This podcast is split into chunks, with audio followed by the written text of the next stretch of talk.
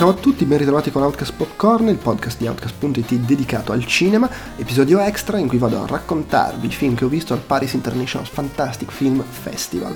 Outcast Popcorn è disponibile col suo bel feed su iTunes, Podbean e Stitcher, lo potete ascoltare anche sul nostro sito outcast.it e sul nostro canale YouTube. Negli stessi luoghi trovate tutti i nostri altri podcast, fra cui vi segnalo Outcast Weekly, eh, che è il nostro podcast settimanale, più che altro perché nell'episodio uscito un paio di giorni fa abbiamo chiacchierato di The First, serie appena arrivata anche in Italia su Team Vision.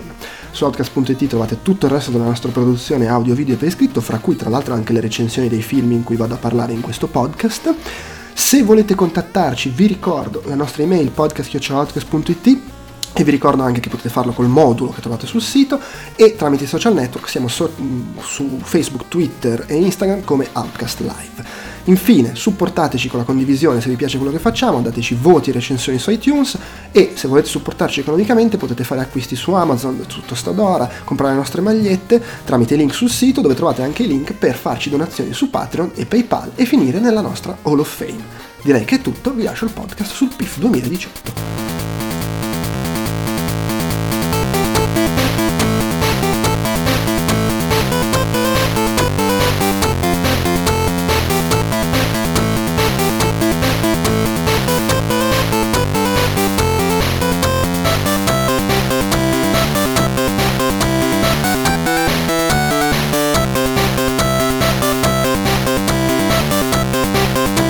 Siamo qui, eh, io sono Andrea Naderna, con me c'è Andrea Peduzzi, ciao. Oi.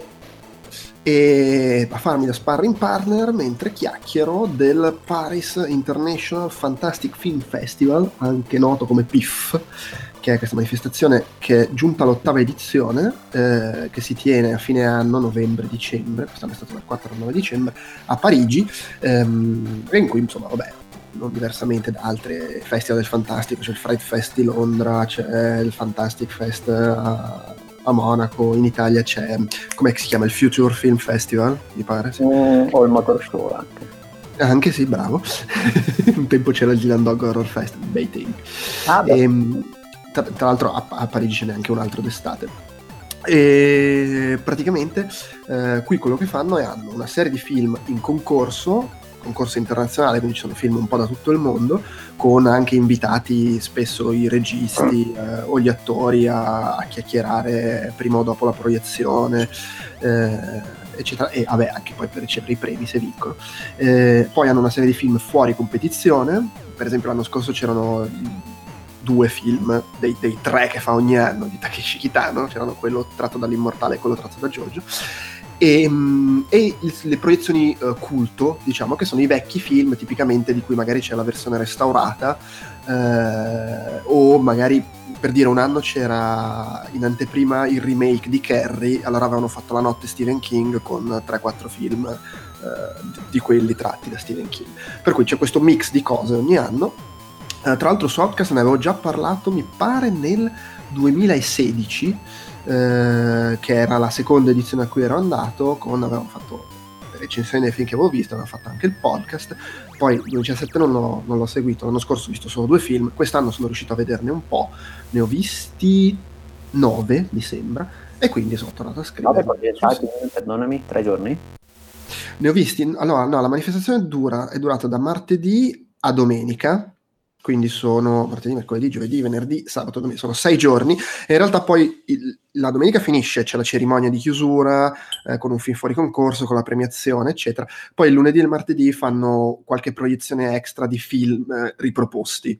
Eh, Uh, sì, non necessariamente, però sì, per esempio, fra, fra, hanno riproposto sei film in due giorni, due dei quali erano quelli premiati.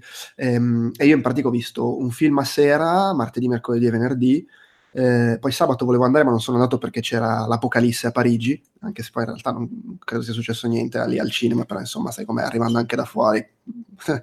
e domenica invece ho visto tutti e cinque i film che proiettavano. Ma e lunedì percepiva, percepiva così in maniera apocalittica, davvero?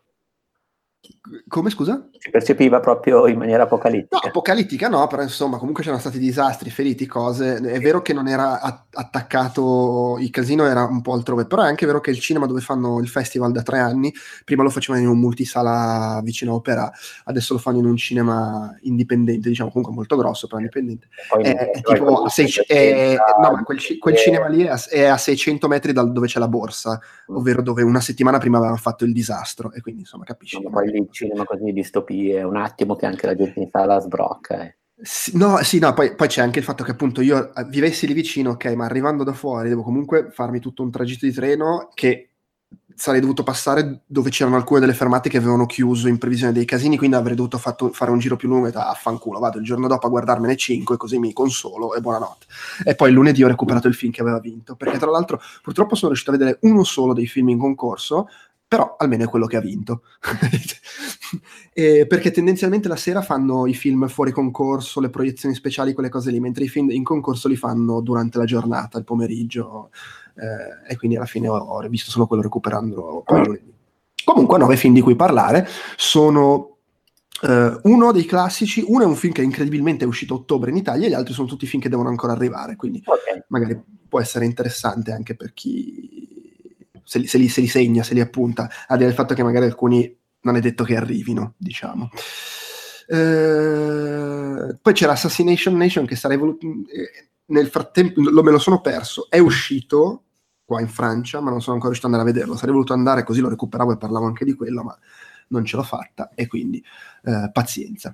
Eh, vabbè, niente, direi che posso iniziare a chiacchierare. Preciso un'altra cosa, su un paio di film farò la mossa Uh, vabbè, no, ma lo dico ma, mentre ne parlo. Allora, partiamo. Il primo si chiama... Um, il, è un film giapponese. I primi tre film che ho visto in maniera totalmente casuale erano tutti e tre giapponesi.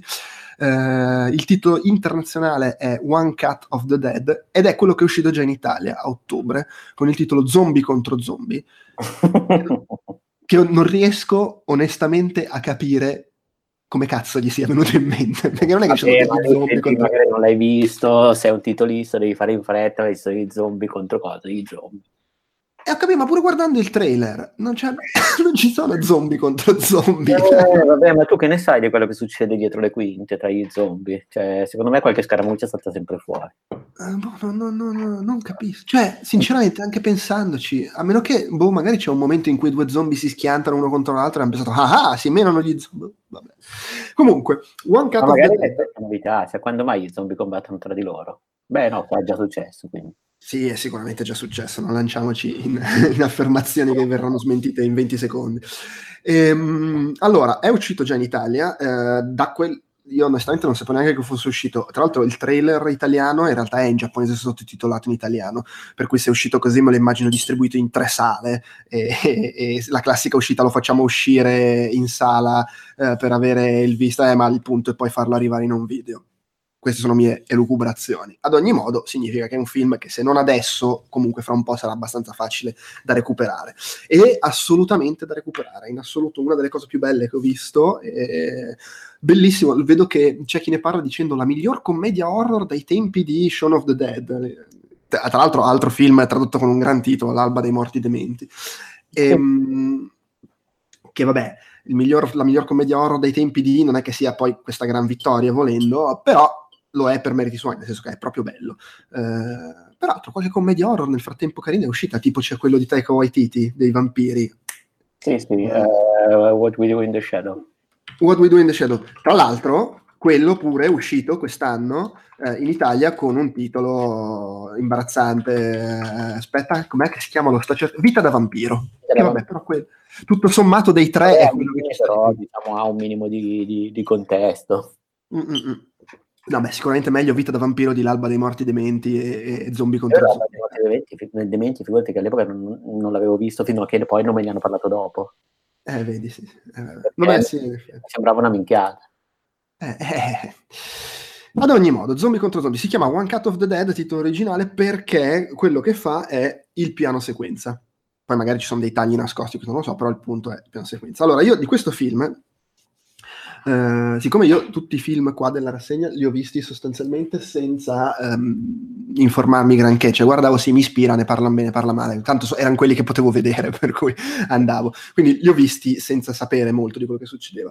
Um, e in un paio di casi, questo è uno, secondo me è divertente vederlo senza sapere granché. Quindi di base dico che è una commedia horror che ha questa cosa che eh, è un piano sequenza lungo tot in cui eh, ci sono degli zombie di mezzo, c'è una troupe che sta girando un film e praticamente la cosa carina è che eh, viene appunto sono 40 minuti di piano sequenza, mi se non sbaglio, ehm, quindi senza tagli, senza niente, in cui c'è questa troupe che sta girando un film, ma a un certo punto, ed è un film di zombie quello che stanno girando, super trash, però a un certo punto arrivano gli zombie davvero e succedono varie cose e c- c'è, è girato benissimo tecnicamente, eh, c'ha la classica comicità demenziale giapponese folle che fa sganassare dal ridere, eh, c'è anche un buffo elemento meta, nel senso che eh, all'interno delle riprese si vedono il tecnico del il fonico col microfono e quello che sta facendo le riprese è un operatore con cui il regista nella finzione ogni tanto parla, ma non è chiarissimo se siano due personaggi della finzione o se sono quelli che stanno effettivamente riprendendo il film che tu spettatore guardi. Non so se si capisce quello che sto cercando di dire. Cioè non è chiarissimo se chi fa le riprese che stiamo guardando, che sono tutte in prima persona, e il fonico che si vede a un certo punto, fanno parte della finzione o sono in realtà quelli veri che stanno facendo il film. Gioca un po' con questa cosa. E a un certo punto, pur essendo una commedia, c'è due o tre momenti un po' inquietanti, diciamo, eh, anche abbastanza tosti quasi. Eh, ed è questa cosa qua. Dopodiché, siccome il film comunque dura un'ora e mezza, il piano sequenza 40, c'è una svolta di cui preferis- preferirei non parlare, mi limito a dire, è veramente bellissimo, divertentissimo e tra l'altro dopo quella svolta fa un salto di qualità ulteriore, sia come comicità come complessità dell'operazione, un po' meta, un po' piano sequenza, eccetera, eh, diventa forse ancora meno horror, però prende anche un po' di racconto, c'è dell'umanità dentro, per cui diventa anche quasi toccante, quindi proprio bellissimo. Ora, le cose che non ho detto fino adesso in realtà si vedono nel trailer, quindi non è che dirle è sto gran spoiler. Se però chi ascolta fino a qui, a questo punto incuriosito, non le vuole sapere, guardate sulla descrizione del podcast il minutaggio a cui inizia a parlare del secondo film e saltate lì. Tu invece, Andrea, te le succhi. Tanto so che a te gli spoiler non danno particolarmente. No, no, sì. Anzi, no, no, preferisco così mi concentro su... non mi concentro sui colpi di scena. Bravo, e poi comunque ripeto, cioè, nel senso, è un scrupolo perché se qualcuno preferisce, pre- fa piacere perché per me è stato divertente vederlo senza sapere queste cose, però non, cioè, non ce la faccio a considerare spoiler, roba che viene mostrata nei trailer, capiamoci. Eh. Eh, tra l'altro è buffo perché questa svolta nel trailer origi- originale si vede a fine trailer, in quello italiano si vede all'inizio del trailer, così, per, per, per, per, togliere i dubbi, c'è sempre questo dubbio che lo spettatore italiano non capisca. Ma no, a me fanno e... favore, ovviamente. Eh, Ad ogni modo, cosa succede? Che dopo 40 minuti finisce il piano sequenza e quindi finisce il film che stiamo guardando, diciamo. E da lì in poi quello che succede è si torna indietro nel tempo, eh, viene fugato il dubbio, ah, ok, stavano effettivamente girando un film nella finzione e ti mostra come si è arrivati a girare il film. Quindi ti fa vedere il regista eh, a cui hanno proposto di girare questa cosa, che è un episodio, cioè un mini film di zombie di 40 minuti in piano sequenza e in diretta in televisione. Eh, allora fa vedere lui che trova gli attori, eh, ti, ti, mostra anche un po' chi è, la famiglia, eh, e la cosa bella qual è? Che tu piano piano inizi a vedere nel racconto quelli che poi, quelli che hai già visto come attori del piano sequenza e, e, e, scopri chi sono e cosa fanno. Tra l'altro c'è proprio un cambio di fotografia, nel senso che il piano sequenza ha molto quel look da found footage, eh, fotografia un po' dozzinale, almeno come resa estetica, eccetera, mentre invece questa parte è girata bene, cioè eh, stacchi di montaggio, fotografia curata e via dicendo. È una produzione se, fatta bene. Ah, tra l'altro, parentesi, il film è comunque un film a basso budget, pieno di gente tipo appena uscita dalla scuola di cinema, cose del genere. E, ehm, ed è, ah, eh, vabbè, questo potevo dirlo prima, ma vabbè, pazienza. Penso che uno dei motivi per cui è arrivato anche in Italia è che eh, è, eh, è, all'inizio è stato distribuito poco anche in Giappone, poi Tam Tam ha avuto successo e ha fatto non so quanti milioni, eh, e quindi è diventato un po' un fenomeno, diciamo, e quindi vabbè, ovviamente è arrivato anche al pubblico internazionale. E in pratica da lì ti racconta come si è arrivati a fare il film e poi ti riracconta il piano sequenza, cioè ti fa vedere loro che lo girano. Quindi ti fa vedere da fuori le, le, le riprese eh, cioè tutte le cose che fanno, tutti gli imprevisti che capitano e come li risolvono mentre stanno girando il piano sequenza quindi ti vedi, non so, la, la, la sala di regia, i, come fanno l'effetto speciale, tutte le cose fuori. Ovviamente tutto raccontato sempre con questo taglio comico, gli imprevisti che succedono sono delle robe assurde.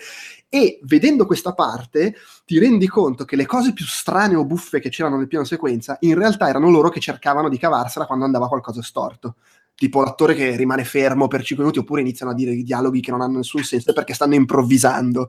Eh, solo che mentre guardavi piano sequenza non capisci che cazzo è, vabbè, che questo film è una trasciata. In realtà assume tutto un senso in questo modo. Attorno a questa cosa c'è anche una storia e, e, alla fine veramente è delizioso come torna tutto, sia a livello di gioco, cinema nel cinema, sia proprio anche in come si sviluppa il racconto, i rapporti tra i personaggi, eccetera. Dopodiché, e, e poi nei titoli di coda ti fanno vedere come hanno girato il vero piano sequenza. Perché ovviamente quello che tu guardi nella seconda metà di film è finto, cioè ti fanno vedere la troupe finta che sta girando il piano sequenza. Ma il piano sequenza è vero e sui titoli di coda vedi la troupe vera che ha girato il piano sequenza. Non, no, no, allora, ammetto che mi sono perso al secondo. Allora, primi, 40, primi 40 minuti è no, il piano no, quello, quello, quello, l'ho capito, quello l'ho capito, diciamo sono i dettagli che mi hanno un po' mandato, però anche perché in realtà stavo, eh, mentre ti ascoltavo, cercando questo film per vedere se era già disponibile una versione internazionale. lo vorrei vedere. Beh, comunque, qui, qui, cioè, i titoli di coda sono proprio, come dire, il bonus aggiuntivo in cui ti fa vedere il vero tecnico che fa il piano sequenza. E la cosa buffa è che, tipo, eh, per dire, c'è un momento del piano sequenza in cui si, la, la, la, videocamera è appoggiata per terra perché nella finzione il tipo è andato a sbattere e si rialza dopo un po'. Nella, fi, nella, seconda parte del film, ovvero nella finta troupe che gira il piano sequenza, ti fa vedere come mai la telecamera era per terra, perché tipo il tizio si era fatto male. E poi nei titoli di coda vedi che in realtà eh, era, ovviamente era previsto, cioè il, il, cameraman ha appoggiato la videocamera perché doveva creare la finzione del tipo che si è fatto male, ma in quel momento lui sta bevendo un bicchiere d'acqua. cioè, quindi, c'è questo triplo, è l'inception dei piani sequenza ed è veramente bellissimo, bellissimo perché fa morire da ridere, bellissimo perché comunque c'ha quei due o tre momenti inquietanti, bellissimo perché comunque racconta una storia molto carina, deliziosa, il rapporto fra di, di famiglia, de, della gente che gira il film e bellissimo anche come gioco del cinema nel cinema, nel cinema, nel cinema, nel cinema a più strati. Straconsigliato. No, bello, bello. Poi boh, mi ha fatto venire in mente un po' così a caso ovviamente uh, quel film di Romero che aveva girato diciamo anche lì sugli zombie cos'era? Diary of the Dead? Diary of the Dead mi pare in cui ci sono i ragazzini che fanno un film di zombie poi però c'è davvero la, le, l'epidemia zombie o fanno un film horror ora non ricordo mm. male e poi Dead Set Ah, anche sì, sì. Sì, qua la differenza è che nella, nella certo. finzione, cioè all'interno del piano sequenza succede quella cosa lì, cazzo, arrivano gli zombie davvero, e poi in realtà nel, la seconda parte è no, vabbè, fa parte del, del, dire, del finto film girato all'interno del film. Sì, sì, sì. Poi, eh, altro film giapponese, The Blood of Wolves. Eh, questo caruccio, meno, meno, riuscito secondo me, ehm, è un film di Yakuza, ehm, ambientato negli anni 80 80, i primi anni 80, fine anni 70, eh, ispirato a una serie tv eh, che era ambientata a Hiroshima, che io onestamente non ho visto giapponese, eh, ambientata a Hiroshima anche questo, si basa sulle uh, guerre fra bande che c'erano all'epoca, racconta di una banda eh, un po' più piccola che cerca di resistere agli attacchi della banda più, più grande, eh, è un po' volendo il film di Yakuza, il videogioco, però in realtà dal punto di vista della polizia, sono due poliziotti, c'è la classica situazione, c'è il poliziotto navigato che, che, gioca un po' sporco, eccetera, forse anche un po' corrotto così, e c'è la recluta che inizialmente non, non sa come gestire, anzi dice no, non si fanno queste cose, ma io ti denuncio gli affari interni robe del genere. È un po' training day se vuoi come spunto, eh, con la differenza che mh, training day insomma diventa chiaro abbastanza in fretta che uh, Denzel Washington è il villain, di, villain diciamo. Cioè, non, non c'ha eh, grande... Day l'ho già visto, però me ne ero completamente dimenticato. Adesso mi sono, diciamo, mi è arrivato uno spoiler postumo, ma non che mi cambi niente, ovviamente. no, vabbè, ma anche perché insomma è abbastanza chiaro, abbastanza in fretta che sia, eh, c'ha dei lati positivi, ma insomma. Eh, qui invece rimane quasi fino alla fine il dubbio su, su questo qui, che pur che indubbiamente fa delle robe fuori dai confini, sia però in realtà magari uno che sta semplicemente cercando di far funzionare le cose in una situazione ingestibile fra, in cui rischio che scoppi la guerra Hiroshima e via dicendo. Vabbè, non sto a dire come si risolve. Eh, il film, devo dire, carino, gli manca forse, non lo so, gli manca qualcosa, ben curato, ben girato, bravi gli attori, bravissimo eh, l'attore che fa il poliziotto navigato, diciamo, un po' un look eh, a metà fra l'Al, l'Al Pacino degli anni 90 e il Nicolas Cage versione quando ha fatto il remake del Cattivo Tenente. Sì. e... Come? Quello di, quello di Esatto, quello di Herzog, sì. E, mh, molto molto bravo. Eh, il film funziona forse, ecco, gli manca un po' di, di carattere quando hai momenti, mh, non proprio d'azione, però insomma ci sono sparatorie, massacri, robe del genere. E lì secondo me eh, non ha gran forza in quei passaggi lì. Eh, tra l'altro violentissimo, brutalissimo quando c'è da ammazzare della gente. Eh, vabbè, è, è, anche un po', è molto tradizionale, abbastanza prevedibile come sviluppi, diciamo, al di là del dubbio sul, sul poliziotto. Però vabbè, comunque carino, merita abbastanza, eh, diciamo così. Poi, eh, Punk Samurai Slashdown eh, che è di uh, un regista che vedo io, Gakuryu Ishii, di cui io ammetto di non aver mai visto nulla, ma in realtà è attivo da decenni, eh, era tipo regista punk, e, è tratto da un romanzo, questo, questo film, eh, anche se ha un taglio, cioè a guardarlo ti viene da pensare che si tratta da un manga, perché sembra, sembra proprio quando Takashi Miike fa il film tratto dal manga o dal cartone animato, quelle cose super surreali, fuori di testa, tipo appunto ho citato l'immortale Jojo, anche quando ha fatto Yattaman, quelle robe lì. Eh, racconta di questo Ronin che va in giro a far cazzate, questo Ronin bravissimo a combattere ma un po' cretino, tipo un personaggio da manga se vogliamo, che va in giro a far, a far minchiate, a un certo punto ammazza diciamo una persona pensando che sia quello che non è, per farla franca racconta una balla al signore locale, eh, solo che poi questa balla la deve supportare quei fatti. La balla è, no, ma era membro di un culto che sta per arrivare a, romp- a portare devastazione qua, in realtà poi si scopre che quel culto non esiste più, eh, e in pratica, mettendosi d'accordo con un, um, un, diciamo, un tizio che lavora per questo signore che vuole avere più potere, eh, e insieme ad altri decidono di rimettere in piedi questo culto per supportare la balla. Il problema è che poi la situazione sfugge di mano, il culto prende piede e viene fuori una guerra, praticamente. Eh, il film è il classico film mm, orientale di, di, di, questo tipo che mescola comicità demenziale completamente folle, anche, anche come dire, a tratti volgare, bambinesca momenti di melodramma, azione e roba completamente surreale, fuori di testa. Cioè, il culto è di questi qua che sono i belly shaker, quelli che agitano la, la panza, e che sono convinti che il mondo sia all'interno di una tenia e che se tu riesci a raggiungere uno stato mentale esistenziale superiore esci dal, dal buco del culo della tenia e raggiungi un'altra un'altra esistenza, cioè una roba del genere, da come sono riuscito davvero prendere piede. Eh.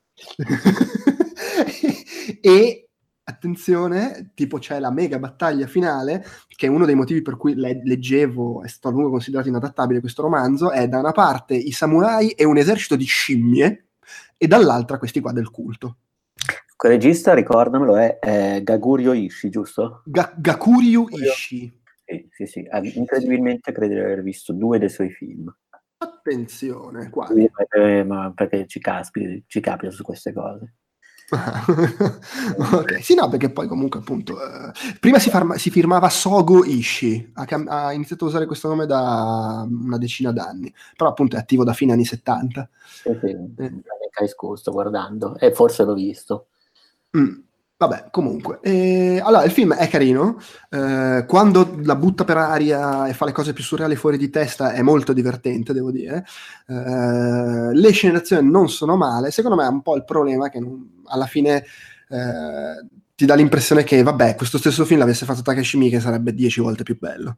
Un po' quella cosa lì, il Takashi Miike dei poveri eh, e non, a parte appunto i momenti più surreali che sono in effetti sfiziosi, non ha nulla di che, ha un bel finale, che magari è un'altra cosa perché è un finale abbastanza cupo, abbastanza...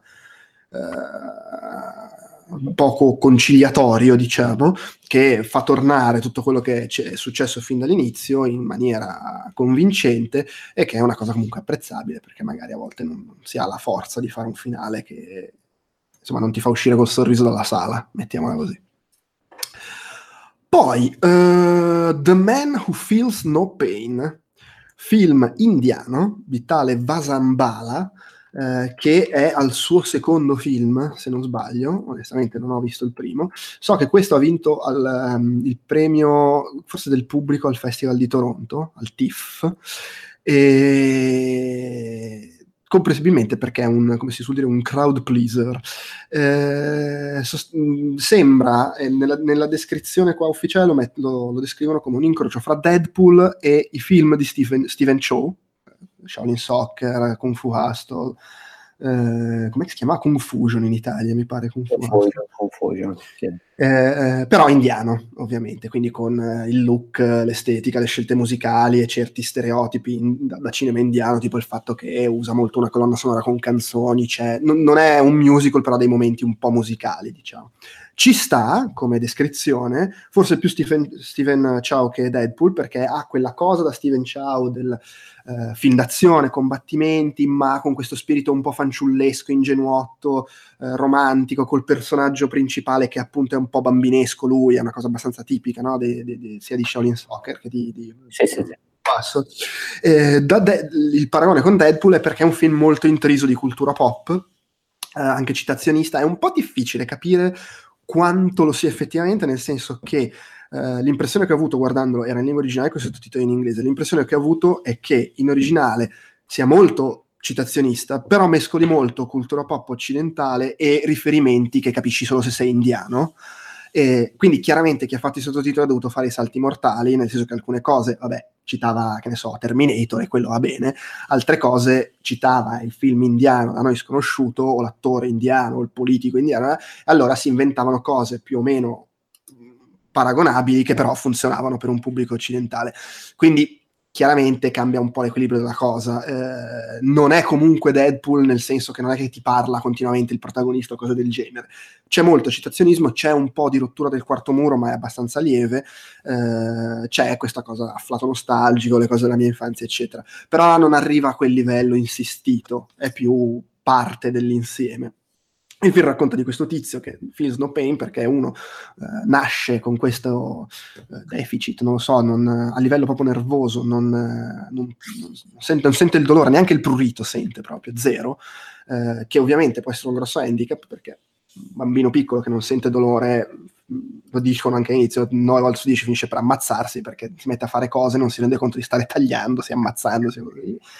Eh, lui però viene allevato con grande cura e soprattutto un po' perché c'ha il nonno che è mezzo psicopatico, un po' perché eh, fra le cose che fa crescendo è guardare qua, is- esclusivamente film di arti marziali d'azione, eh, diventa un esperto di arti marziali, un combattente con proprio la fissa, il mito del, del, del karate man, eh, con in più il vantaggio che appunto non sentendo dolore è difficile da abbattere, certo vuole anche dire che se non so, si spezza una gamba e a malapena se ne accorge. Eh, certo. il, il, il, il, poi, anche essere fortissimo, evidentemente, per gestire questa cosa. Eh sì, perché poi appunto cioè, vieni accoltellato, non senti dolore, però comunque il sangue lo perdi, dopo un po' devi anche gestire questa cosa. e in più il problema è che devi idratarsi un sacco, infatti va in giro con uno zaino che gli ha fatto il nonno, che è pieno d'acqua, e ha la cannuccia che gli arriva davanti per bere, perché se non si idrata sviene, tipo rischia di morire.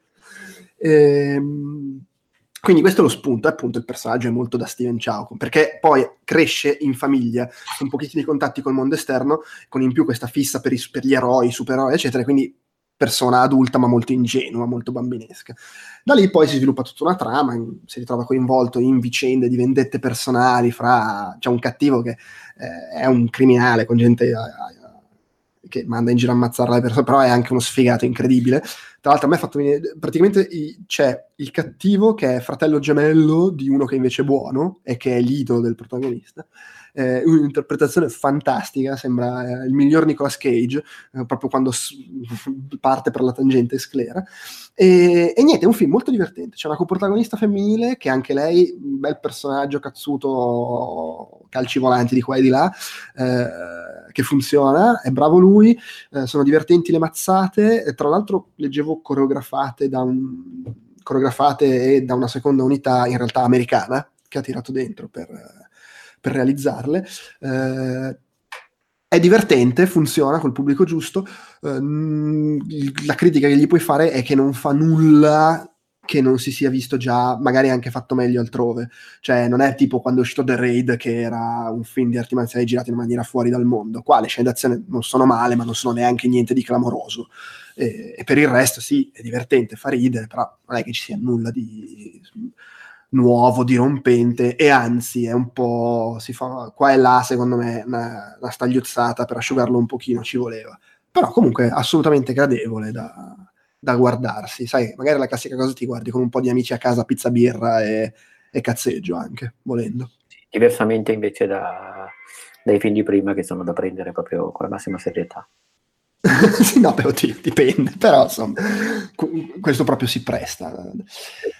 Poi, Uh, What Keeps You Alive, film canadese di uh, Colin Minihan, Minihan, non sono sicuro di come si pronunci, in realtà noto come uno dei due Vicious Brothers che uh, hanno, hanno girato Grave Encounters 1 e 2 che in Italia sono noti come ESP, Fenomeni Paranormali. Ok, che non l'ho mai visto. Mi, mi ripeti il titolo di questo, per favore?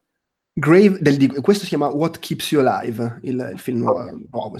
Eh, questo è l'esordio di Minian da solo, nel senso che di solito gli altri film li, ha, eh, sempre, li hanno sempre scritti o diretti in due, o magari uno scriveva e l'altro dirigeva. Questo qua se l'è scritto e diretto lui. E, tra l'altro, aneddoto, io sono andato a vederlo, avevo letto tipo le prime parole della sinossi, diceva eh, due sposi vanno a... Eh, vanno in vacanza in montagna, è la solita cosa che vai nei boschi canadesi, nella casetta isolata, in un thriller, dovresti saperlo che finirà male. E si chiamano Jackie e Jules. Eh, e dalla foto, eh, uno dei due, dei due personaggi, mi sembrava l'attore protagonista, il ragazzo di um, The End of the Fucking World, okay. la, la, serie di Netflix. Sì. Io convinto proprio, eh vabbè, ok, c'è quello lì, eh, sporco di sangue, tra l'altro. Vado a vedere il film, senza sapere nient'altro, inizio a guardare il film. Vabbè, è una da... uh, The End of the Fucking War, tra l'altro. Eh, esatto, e inizia il film e mi rendo conto che quello che ho convinto fosse quello di End of the Fucking War in realtà è una donna. tale, br- tale eh, Brittany Allen. Eh, e quindi sono due donne, vabbè, non, non che ci sia niente di strano, no, sposate che vanno in vacanza, eh, però mi ha un attimo spiazzato, ho avuto il colpo di scena autoprodotto in pratica. Eh, allora, qui faccio lo stesso giochetto del primo film, nel senso, um, prima parte della descrizione non dico cosa succede vanno in vacanza in montagna, ovviamente è un thriller, è diretto da uno dei Vicious Brothers e tra l'altro c'è, nei primi 5 minuti c'è la classica situazione da stanno facendo una passeggiata eppure c'è una musica super inquietante. Dici, ma perché? Eh, ovviamente è un thriller, succederanno cose brutte.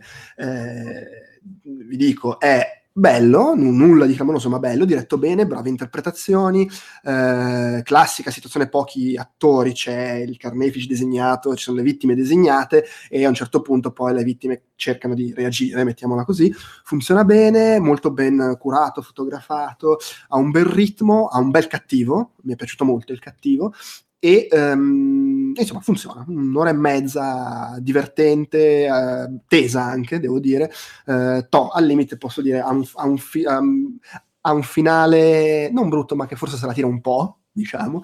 E uh, chi spacca i maroni con i comportamenti illogici nei film qui ci sono un paio di momenti in cui dici ma che cazzo fai? Ma scappa. Proprio chiari netti giustificabili per come si è sviluppato il film però insomma quindi, se non volete sapere altro, ovvero quello che sto per dire, che comunque è roba che si capisce dopo tre secondi di trailer, eh, le, le, proprio ho cronometrato letteralmente quattro secondi di trailer, e io però il film l'ho visto senza averlo visto, il trailer, ed è stato carino scoprirlo guardando il film, quindi se non volete vedere come ho visto io, guardate la descrizione del podcast e saltate al prossimo argomento. Se non avete problemi a sapere quello che succede nel trailer, continuate ad ascoltare. E tra l'altro, velocemente, ho davanti la locandina del film e alcune delle immagini di, di marketing distribuite di of the Fucking World e chiaramente sì, sono effettivamente uguali e tra l'altro c'è anche il bosco dietro che inganna. Sì, sì infatti, cioè, impressionante. Ma io proprio, cioè, ah, c'è quello, figata. Questa, questa postura del viso. Eh, sì, sì, no, e poi in realtà non è identica. No, quel paio di immagini lo è. Quindi vabbè. Ad ogni modo, in pratica quello che succede, ma che si capisce veramente in fretta, è che non quella che sembra il tipo di End of the Fucking World. L'altra, l'altra, l'altra attrice, l'altro personaggio, eh, c'ha qualcosa che, di strano, mm, un po' inquietante in alcune cose che dice, cose che fa, e dopo un po' sbrocca e decide di ammazzare sua moglie. Non spiego le motivazioni, perché quelle sono cose che effettivamente nel trailer non vengono dette e nel film si capiscono pian- piano piano. Però da lì il film diventa appunto il confronto fra loro due, una che cerca di cavarsela in qualche maniera e lei che cerca di farla fuori, eh, ed è quella classica situazione in cui ci sono solo loro due, a parte il classico momento in cui finiscono coinvolte altre due persone e dal primo istante sai che non finirà bene per loro. Eh, e il film va avanti, adesso non sto a raccontare i dettagli. Mm, la cosa L'altra cosa che posso dire è che appunto, come dicevo, me il cattivo è piaciuto molto, ovviamente il cattivo è lei, perché questo personaggio, su, eh, a parte il fatto che il film volendo è un po' il metaforone della violenza domestica, se vuoi, ed è carino che non sia eh, la classica situazione in cui è un uomo che fa violenza domestica sulla donna, non perché non sia la maggior parte delle volte in cui avviene violenza domestica, ma perché comunque insomma fai un punto di vista differente, una coppia eh, omosessuale, due donne, e una delle due prende questa posizione di potere e fa il culo all'altra. Eh, ed è questo cattivo super freddo, calcolatore, efficientissimo, eh, non, che a parte qualche raro momento non va per la tangente con l'istrionico, cazzone, ma è proprio sistematico, eh, che funziona proprio bene e tra l'altro è anche, io la trovo estremamente sexy da un certo punto in poi del film, da quando inizia a essere sporca di sangue, tra l'altro. E, e quindi proprio, cioè, me ne sono innamorato, me la, me, la, me la, sposerei anche se so che poi mi ammazza. E, ehm, quindi no, bello, divertente, di nuovo, non, non inventa nulla, eh, però molto intrattiene bene per chi apprezza il, il thriller horror, diciamo. Poi, l'unico spettacolo culto che sono riuscito a vedere, eh, questo di certo non è un problema recuperarlo, Maniac, non il remake del 2012, credo, ma l'originale del 1980, eh, che tra l'altro non avevo mai visto, è il classico film cult eh, dell'horror di cui parlano tutti, che però magari molti non hanno visto, anche perché poi fu bandito, perché per l'epoca era molto violento, esplicito, eccetera.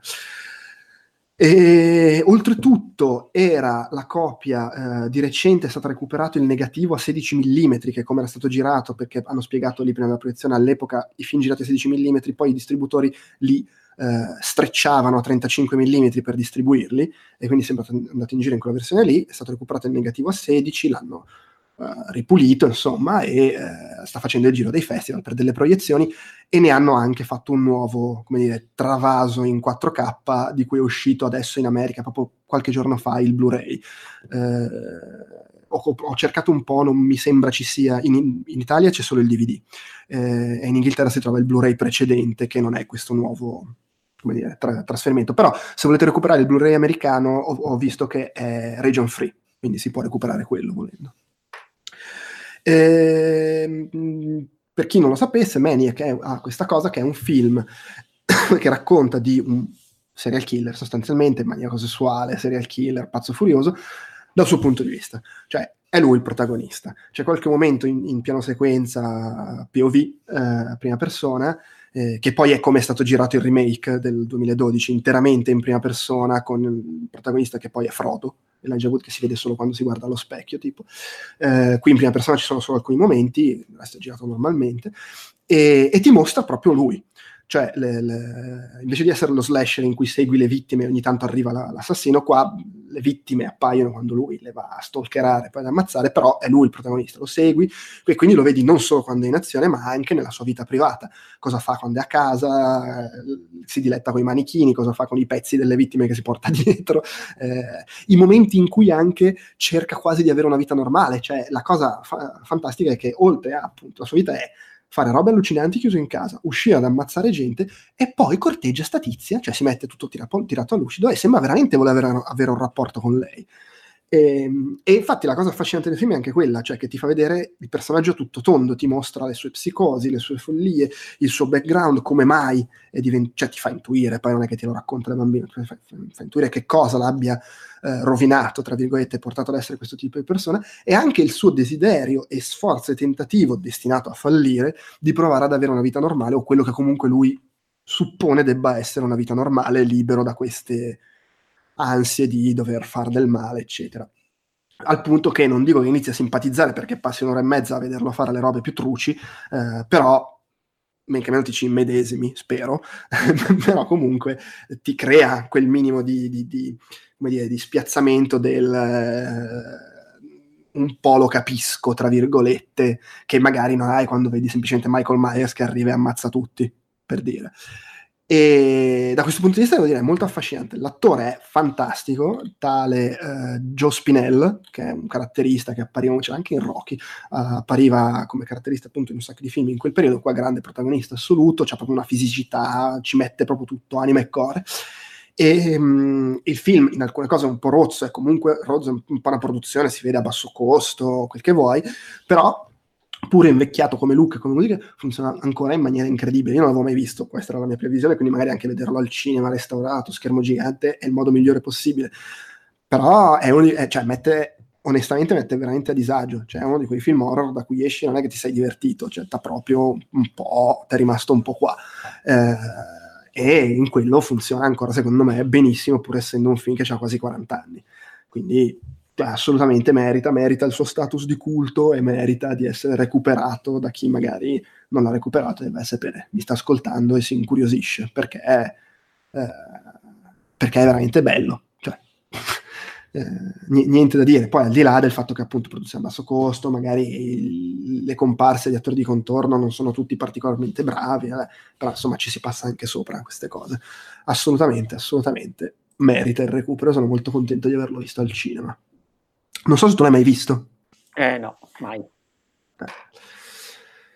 Bene, poi Wii, nel senso di WE, cioè noi, uh, film, film belga olandese. Come? Scritto sempre Wii. Sì, eh, lo, lo, trovi più facilmente col titolo olandese che è W-I-J, che immagino sia Wii in olandese eh, che è il classico infiltrato, cioè il film che non ha nulla di fantastico, di, di, di, eh, non è horror, non è azione, non è fantascienza o fantasy, ok, e per qualche motivo c'è nella rassegna del fantastico, succede sempre, sempre, sempre, sempre. Eh, non è neanche thriller, che di solito è la, la non è nemmeno un film di genere. che cos'è? È un film che ricostruisce degli, eh, credo degli eventi reali, dei fatti di cronaca, eh, anche se forse non un episodio specifico, ma è quella classica cosa, prende spunto da vari elementi di cronaca e li mette assieme per creare una storia unica. Su questi ragazzi che vivono in una cittadina eh, sul confine, infatti alcuni sono otto, eh, alcuni sono del Belgio, altri sono olandesi, e... Mh, mm, adole- poco più che adolescenti, eh, che insomma fanno, sono amici e racconta quello che combinano durante un'estate. Eh, credo si, sia anni 80 il periodo, ma non vorrei sbagliarmi. Eh, ha un po', diciamo, sembra un po' così il punto di incontro fra Paul Verhoeven e Gas Van Sant, se vuoi, senza però essere all'altezza di nessuno dei due probabilmente. E, è Costru- allora, la storia è di questi otto che mh, mm, amici, super liberi, spiriti liberi, cazzeggiano, si divertono, vivono la sessualità in maniera assolutamente spensierata, senza farsi problemi di alcun tipo, e poi vabbè, ovviamente c'hanno alcuni le storielline fra di loro, altri no, eh, c'è lo stronzo, c'è il macio, c'è quella super dolce, ma anche un po' i cliché se vuoi. E eh, nel corso di um, qualche mese eh, fanno delle robe, tra virgolette, indicibili, nel senso che mettono su una rete, eh, ci trovano un modo per far soldi con cui pagarsi le cose che vogliono fare, viaggi in giro, partendo dal sesso, dal fatto che vivono in sesso in maniera così libera. Prima mettono su, no, in effetti non è anni 80, no, è recente perché mettono su un sito internet, per cui okay. insomma, è al massimo, volendo andare nel passato, è al massimo fine, fine anni 90, probabilmente è ambientato nel decennio scorso. E, o forse è semplicemente ambientato oggi e mi confondo perché ha questo look un po' retro Eh sì, è quello, è il look, è anche l'estetica. Probabilmente è voluto questo effetto, perché come si vestono, eh? è un po' retro, però poi in realtà appunto hanno gli smartphone e tutto, per cui è ambientato negli ultimi dieci anni in linea di massima. E, um, mettono su un sito dove iniziano, prima fanno dei porno e, e, poi arrivano addirittura a prostituirsi. Eh, però sempre vivendola bene, cioè non è che si deprimono per questo. Ah, quindi sono tranquilli così. Sì, sì, no, sto guardando il poster con le chiappe. Sì, sì, sì, e tra l'altro ci sono anche, mh, non la butta molto sullo scandalo, sull'esplicito, però comunque ci sono quelle due o tre scene in cui ti vuole far vedere cosa stanno facendo e lì è super esplicito il film a livello di quello che ti fa vedere a livello sessuale, diciamo, cosa che sul momento mi ha un attimo spiazzato, non che sia un problema, però nel trailer, il trailer non dava a intendere che lo sarebbe stato, vabbè, comprensibilmente. Ehm, ovviamente poi la storia c'è tutto un suo sviluppo, ci sono cose che vanno storte, alcuni iniziano a vivere male quello che fanno e via dicendo, però adesso non è che sto a raccontare tutto. La, la cosa particolare è che il film è raccontato diviso in quattro capitoli che raccontano la storia dall'inizio alla fine da quattro punti di vista diversi. Quindi ovviamente è costruito in modo che alcune cose le capisci solo al quarto capitolo, cioè nel primo capitolo già si vede che è successa una cosa abbastanza forte, ma solo nel terzo, se non sbaglio, si vede com'è successa. E secondo me il film ha, da un lato funziona, è gradevole, eh, ha il suo effetto, ti faccio vedere le cose in maniera cruda senza per questo essere eccessivamente crudo, cioè poi è tranquillo in, in, da tanti punti di vista, e, um, ed è interessante, sai, ritratto dalla, dalla, gioventù moderna e via dicendo. Tra l'altro però non è che faccia o dica nulla che non ho mai visto in 50.000 altri film da festival, è un po' il classico limite dei film costruiti in questa maniera eh, con la scansione temporale scombinata, che eh, sta un po' tutto lì. Cioè ti tiene alta l'attenzione perché vuoi capire cosa ti sta nascondendo. Eh, una volta che l'hai capito, cioè durante il terzo capitolo, il resto sì, vuoi vedere come risolve le ultime cose, ma si sgonfia un po', diciamo, la tensione. E mi rendo conto che è una critica un po' sterile, però se la stessa storia la montassi, come dire, in maniera lineare, rimarrebbe un po' poco. Eh, poi certo, è anche normale che sia così se il film è studiato per funzionare in quella maniera, per carità. Però insomma, c'è un po' poco sotto il gimmick, diciamo. Eh, di tutti i film della serie, è l'unico che non mi sento di dire recuperatelo, cioè, boh, recuperatelo per carità, non è che sia orrendo, però n- non ci vedo grandi motivi per andarlo a cercare, visto che oltretutto film olandese, scandalo, vai a sapere se esce. Ah, tra l'altro, di tutti questi che ho citato, What Keeps You Live credo sia già, usci- già stato distribuito in giro per il mondo, addirittura forse è già uscito anche il, il Blu-ray, quindi forse è quello più facile da recuperare in una maniera o nell'altra. diciamo. Eh, poi, Sorry to Bother You, che era il film eh, un po' evento, quello che hanno usato per la serata di chiusura. Aspetta, una cosa, sono sul, su un altro post di What Keeps You Alive e invece mm. questo, eh, dalla foto la protagonista sembra la tipa di, di End of the Fucking World. Fantastico. Jessica Barber. Ah, Vabbè, ok. Tra l'altro scopro avere 26 anni e non 16 come nel The End of the Jackie World. Ah sì sì sì, no, lei è tipo, mh, se sì, sapevo questa cosa che era estremamente più grande, ma comunque credibilissima. Sì, ma pure lui, eh, tornando The End of the World. Ah, no, certo, sì. 95, lei del 92, quindi comunque non sono due ragazzini, eppure sono credibilissimi. Sì. Eh, che devi fare, che devi allora, Sorry to Bother You, che è eh, l'esordio da regista di Boots Riley, eh, ha scritto e diretto il film. Boots Riley è un uh, musi- musicista, cioè onestamente io ammetto di, di, non conoscerlo, comunque vedo che uh, nel gruppo The, The Coop, tra l'altro Sorry to Bother You era il titolo dell'ultimo disco che hanno fatto nel 2012. Eh, cioè non, non, non, non, mi azzardo a parlare del suo, della sua carriera musicale perché non ne so veramente nulla. So che è un rapper, produttore, sceneggiatore, regista, attivista, molto attivo a livello di protesta sociale, eccetera. Infatti il film uh, è uno di quei film con un forte messaggio, uh, è un film di fantascienza distopica, però ovviamente usata per parlare del, del mondo a- attuale. Tra l'altro fantascienza distopica per modo di dire, nel senso che sì, parla di una distopia, dove però la distopia è oggi, cioè, nel senso, riprende una qualsiasi città americana tale quale oggi, l'unica differenza è che c'è i colori sparati a mille, ci sono manifesti con messaggi un po' strani e poi sì, le cose che racconta sono un po'... cioè non succedono oggi, ma quasi potrebbero succedere. Il protagonista è la Kit Stanfield, che era quello, quello di, di Get, non il protagonista di Get Out, ma l'altro, quello che arrivava alla festa e da lui, vedendo lui, si cominciava a capire che c'era qualcosa di storto. Eh, c'è Tessa Thompson eh, come coprotagonista, Steven Yeun, Yeun che è il, il, coreano di The Walking Dead, ultimamente appare di qua e di là. Eh, Army Hammer in un ruolo abbastanza piccolo e, e c'è anche in un ruolo minuscolo, ehm, come si chiama? Oddio, eh, Danny Glover, quello di Arma Letale. Ok, eh, ecco anche tra i produttori Forrest Whitaker.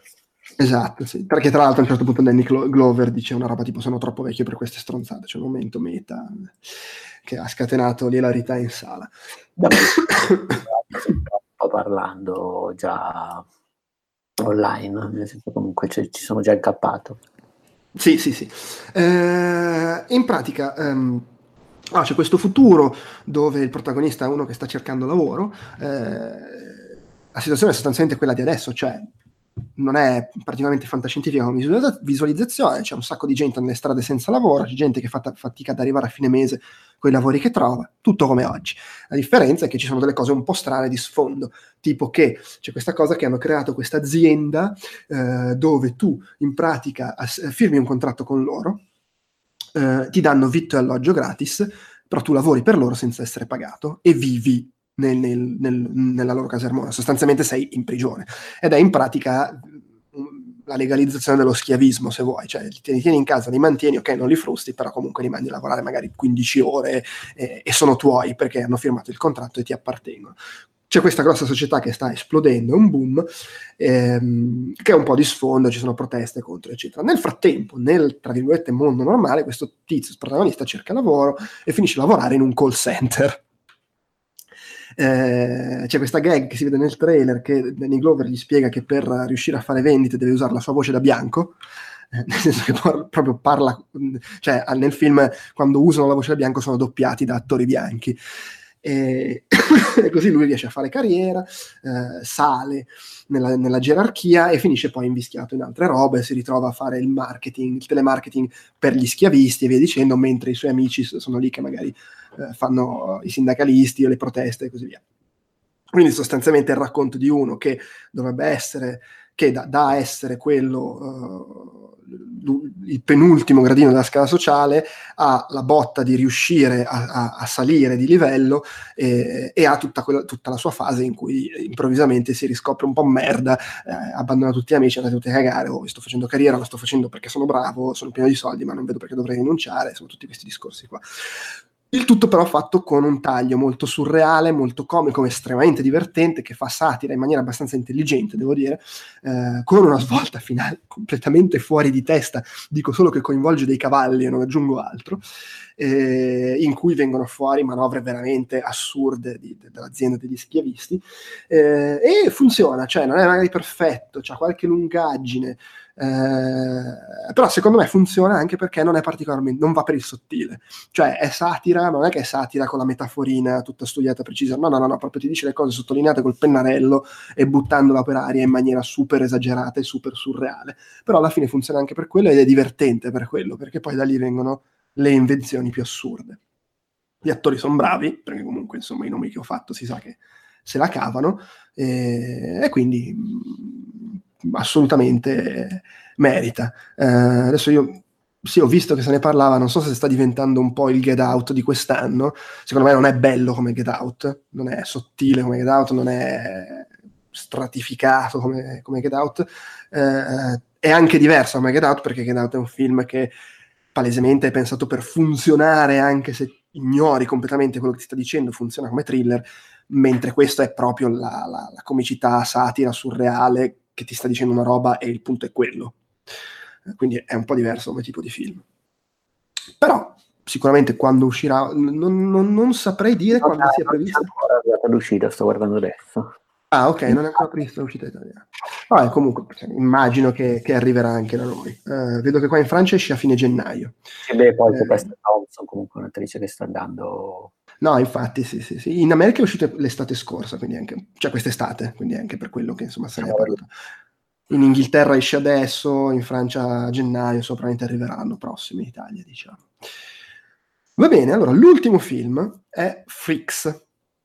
Um, che appunto io non, non, avevo visto, ho recuperato uh, nel giorno de, de, de, dei recuperi delle, delle proiezioni uh, di alcuni film e uh, quindi dopo aver visto la serata del, um, come si dice, della, di chiusura con le premiazioni e quindi sapendo che aveva fatto filotto, nel senso che lì premiano vabbè, i cortometraggi francesi, i cortometraggi internazionali, c'era il un, tipo un premio speciale della giuria a, um, a, un film francese, però per il resto il premio uh, di Cineplus, che è tipo Telepiù, il premio de, di, di, Mad Movies, che è la, la, la, rivista francese del fantastico, eccetera, e il premio del pubblico del festival sono andati tutti e tre a Frix.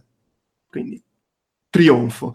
Eh, tra l'altro nel film c'erano i due registi, che sono Adam Stein e Zach Lipowski. Eh, onestamente non, non, credo di aver visto niente di loro, posso, posso sbagliarmi, però... Uh, Adam B. Stein...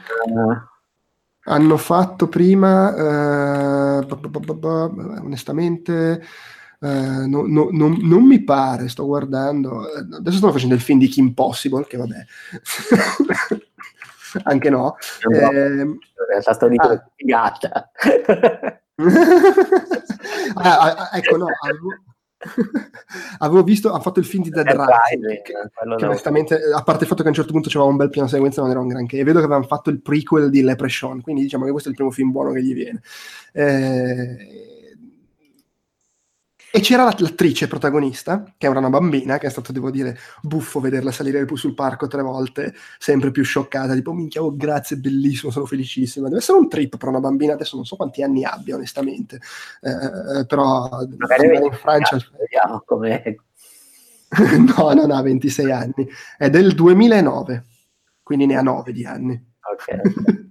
Comunque vedo che è Ah, è vero, era la bambina di Agents of Shield, quella che ha le visioni del futuro in Agents of Shield, ma pensa a te, ecco dove l'avevo vista. Vabbè, eh, riferimento per chi segui, segue la serie TV.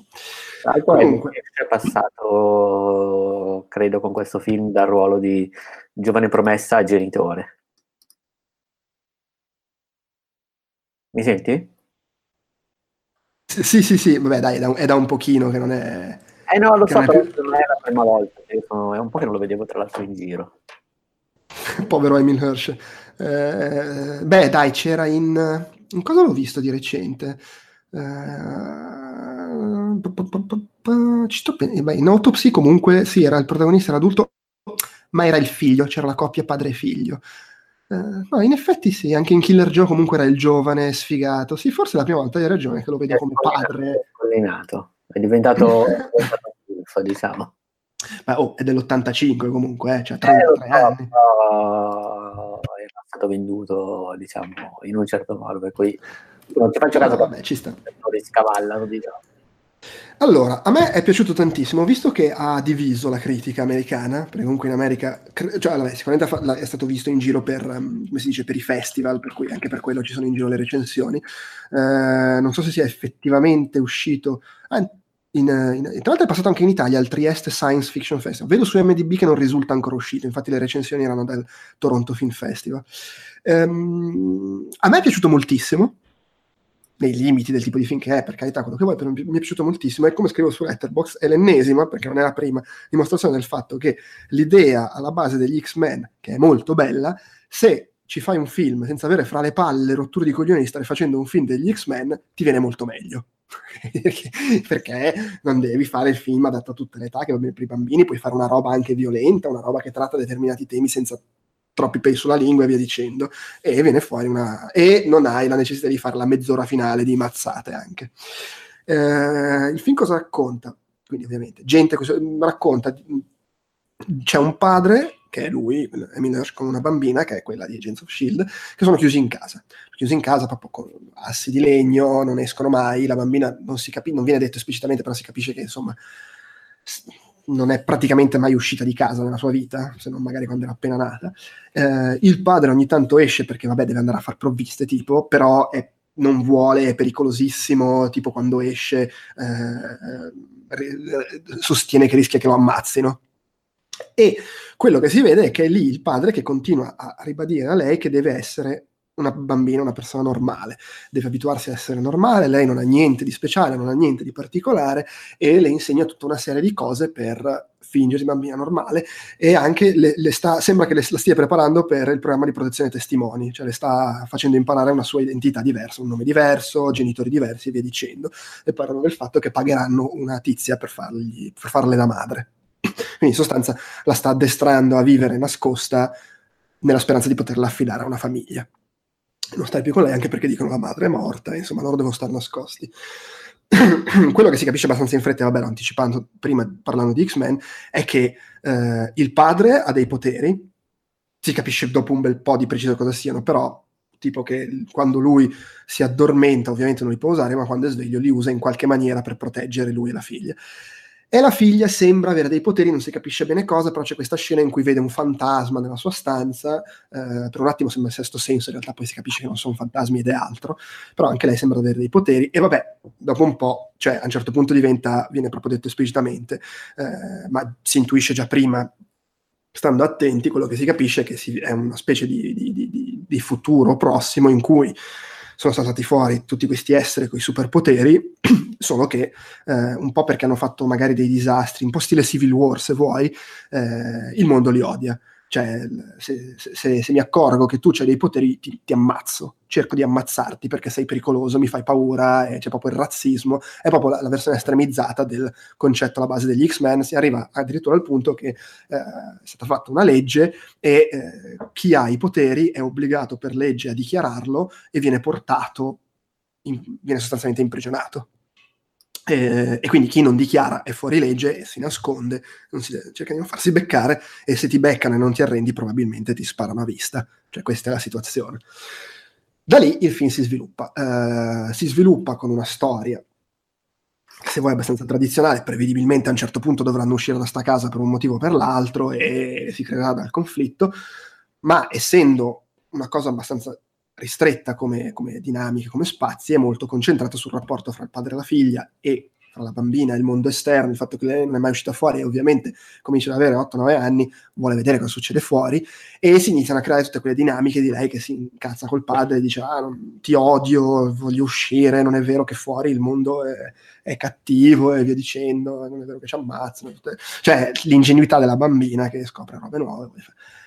Ed è molto bello, secondo me, è scritto bene, sono scritti bene i personaggi, il rapporto fra di loro funziona bene, sì, magari gli altri personaggi che si vedono sono un po' macchiette, tagliate con l'accetta, ma insomma hanno una loro funzione, eh, funziona bene lo svelamento graduale del mistero, anche se secondo me poi alla fine il punto del film non è quello, ma eh, concentrarsi su, sul rapporto fra padre e figlia, eh, che peraltro ovviamente io poi mi medesimo e quindi magari anche per questo mi è piaciuto più di quanto mi sarebbe dovuto piacere, eh, però no, l'ho trovato molto bello, molto, molto efficace e appunto non si fa problemi anche a mettere in mezzo della violenza con una bambina coinvolta, che è una roba che magari il film di supereroi di, di cartello non, non, si permetterebbe di fare e quindi funziona anche per questo e mi è piaciuto tantissimo, quindi consiglio di, di aspettarlo, di recuperarlo. C'è anche Bruce Dern, che comunque è la, l'attore di spessore che ti dà che ti nobilita il film. E c'è la, la, la Grace Park che era la, l'attrice orientale di Battlestar Galactica.